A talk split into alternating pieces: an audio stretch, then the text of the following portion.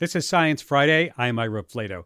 A bit later in the hour, some fascinating facts about the five elements that make life possible. But first, there's a little bit of Neanderthal in most of us. Neanderthals and Homo sapiens had a long history of intermingling until the former went extinct about oh, 40,000 years ago. That mixing has led to some modern people having up to 3% of Neanderthal DNA. And while these genetic remnants don't have a lot of impact on our day to day life, it may have one surprising effect pain tolerance. Joining me now to talk about new research in this field is my guest, Dr. Kaustubh Bhattacharya, Assistant Professor of Statistics at the Open University in the United Kingdom. Welcome to Science Friday.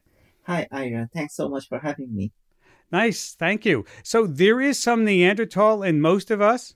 It is indeed. So most people in uh, what we call Eurasia and the Native Americans, we all have some ancestry from ancient human cousins called Neanderthals and also another related family called Denisovans. That is cool. Let's get right into your study. The, there are different kinds of pain, right? The pain I feel when I stub my toe it's like different from chronic back pain, for example.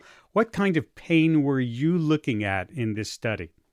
Yeah, exactly. So we were looking at normal pain sensitivity or pain perception. And as you said, we, if we end up touching a hot pan while cooking, we want to feel that pain because that then keeps us safe, not burning our hand. And that is very different from chronic pain, which is not so good for us. And it is in fact something that healthcare systems spend billions trying to manage and treat. So we were looking at the first kind of pain, which is the normal pain perception, and that would vary a little bit between people to people. So that's what we were studying. Mm-hmm. And for the people who have these Neanderthal genetic variants, just how much of a difference in pain tolerance was there? It wasn't a lot. So, because we are talking about normal pain perception, so for example, if we touch a plate, that's our body temperature, we won't feel pain. But if we start increase the temperature slightly, at a certain point, I will say that it's starting to feel hot and that we will stop that experiment. So it's that kind of sensitivity we are talking about. That's one particular kind of pain perception or pain sensitivity we are measuring.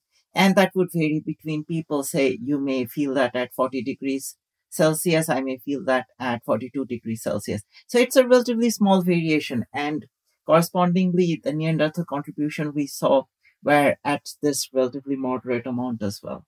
But that is noticeable enough once you study a large enough group of people. So the Neanderthals had a lower pain threshold. Do we have any idea why that would be? That is a very interesting research question, which unfortunately we haven't figured out yet. And that's part of the next step in our research. So it certainly did something because we see that particular bit of gene that we inherited was under positive natural selection. So it certainly gave us some sort of advantage, but we don't know exactly what it was. If Neanderthals had a lower pain threshold, would they have to be a little more cautious in how they lived their lives?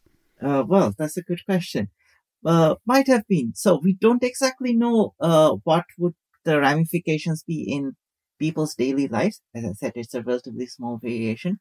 And essentially every gene our body does a lot of different things. So it's not necessarily that pain was the ultimate outcome characteristic that was influencing this natural selection. Could have been some other function of this gene. So it's a very interesting question. We don't know the answer yet, I'm afraid. Mm-hmm. Do you think that because uh, we we humans survived with uh, a little more pain tolerance, it increased natural selection toward us? Uh, that is possible. There are hypotheses that even between different groups of modern humans, there are variations in pain tolerance, and that might have some advantages. So, a common example is malaria, for example, that there are selective advantages of people having malaria protective genes in certain parts of the world, and that might have been helpful. Right. Uh, so something similar could have happened. So we know that these Neanderthal people lived at uh, colder climates, and they had various adaptations that helped them survive in these colder conditions. So uh, we also know that they passed some of those genes that conferred this evolutionary advantage to modern people. living in those areas. So, uh, might have been the same story with these pain genes that uh, something like that happened, but we exactly don't know yet. Hmm, very interesting. a few months ago, you found that nose shape is dictated by Neanderthal genetic variations. Tell me about that. What what you found there? So that was study with the same group of people. What we do is so that's how we found that there were certain changes in certain genes that uh, modified our nose shape within, of course, the range of normal human variation. And when we did that, we found certain genetic changes in certain genes. But we also looked at whether we could have inherited those genetic changes from Neanderthals or from Denisovans, the two ancient groups of humans we intermingled with. And when we did that, we saw that there was one particular gene which was influencing our nose height, which we seem to have inherited from the Neanderthals. And again, there was probably some evolutionary advantage of having that particular genetic change. And we hypothesized that because uh, the Neanderthals started living in these colder northern climates about uh, 400,000, 300,000 years ago, they were much better adapted to that climate already when modern humans started to move in. So it's quite possible that when we intermixed with them, we said, oh, these genes are already giving you some advantage uh, to living in these climates, we'll borrow them. And we did. And that's what we postulate in this paper. What kinds of noses were inherited from Neanderthals? I, I was looking up Neanderthals, and it seems they had longer, broader noses. Was that was that an advantage? What kind of advantage did that give them? So, what we hypothesize, this is not something we can, you know, do an experiment and prove, but what we hypothesized uh, in our study and in several other studies by other research groups is that when you have a colder climate where the air temperature is much lower, you don't want that very cold air to reach your lungs directly. So what you want to do is heat up the air a little bit when it passes through your nose and your breathing tube. So if you have a nose shape which gives you a bigger surface area inside, that helps to warm the air more. So is uh, what we think is the reason. There was this other species, the uh, Denisovans. They were also early hominids. Do we know if modern humans have their genetics too? Yeah, we definitely do. So we have recovered the DNA from Denisovans, and when we compare that to worldwide populations of modern humans, several groups have them. So East Asians, uh, Southeast Asians, Native Americans, there are certain parts of Southeast Asia which have up to 8 or 10% of Denisovan ancestry. So that's quite interesting. Wow, that is interesting. Is, is it possible that if you have Neanderthal or Denisovan genetic variants, if someone is curious about it, is there some testing panel? Can I get it tested to see if I have those genes? I don't think you can get it tested directly from the consumer genetic tests. So this is a slightly more sophisticated genetic analysis that we do, but I think it's possible. So uh, these testing companies might one day be able to implement these comparisons to say at least overall what percentage of your DNA could be Neanderthal or could be Denisovan. I think a couple of companies might do that already. But if you wanted to look at specific variants, whether those are inherited from Neanderthals or Denisovans, right now we know a fair amount about certain genetic variants.